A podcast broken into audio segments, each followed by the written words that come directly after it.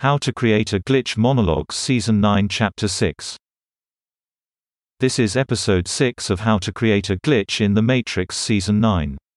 In this episode, I'll be discussing the functioning of individual religious paradigms from the standpoint of the system. Every religious system, due to its use of symbolism, narrative and its preferential presentation of archetypes, operates as an independent reactionary design within the system. It does this by engineering social exchanges through the principles of substitution and displacement, union, conservation and polarity. For example, the belief in God in the Judeo-Christian tradition amalgamates specific archetypes for the purposes of engineering the social organization of society and the family. Each esoteric statement concentrates the masculine into a specific hierarchical roles. For example, the father is in the son and the son is in the father, is an archetypal alignment. Or God is ascribed the role of king, shepherd, fisherman, etc. Each of these archetypal alignments concentrates the masculine in a given personage within society and the family. The masculine is merely substitution and displacement. Once the masculine is concentrated, it gives preference to displacement of identity across a gradient down the hierarchy. This produces social organization with the family and state. Now, the feminine is likewise concentrated within this social hierarchy through dialectical archetypal alignments.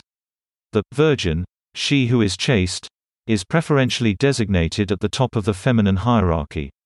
The assignment of given features to the archetypal vocabulary of the family and state engineers social dynamics and behavior. Now, although some religions may share archetypal vocabulary, they also possess unilateral or distinct sources of narrative, mythology, symbolism and the esoteric. These distinct alignments permit individuals a different kind of organization. Now, although heredity plays a role, in that individuals may be compatible with a religious tradition by upbringing, that dynamic can be displaced by more recent conversions and attributions.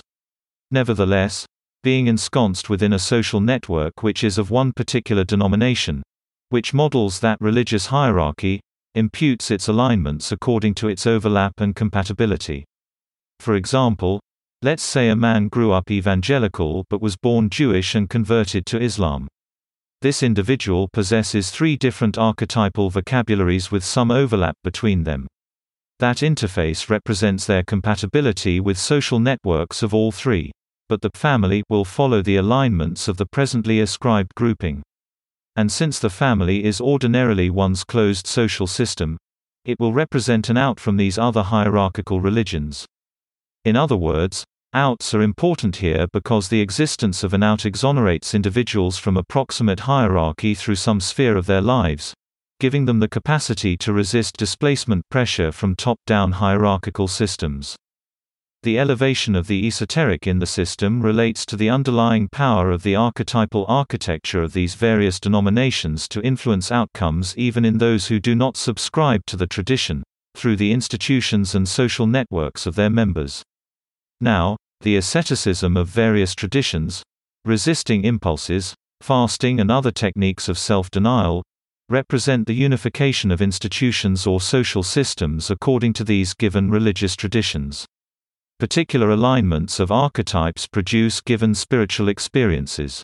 Anyway, that's the end of the podcast for today. If you enjoyed it, please like, comment and subscribe.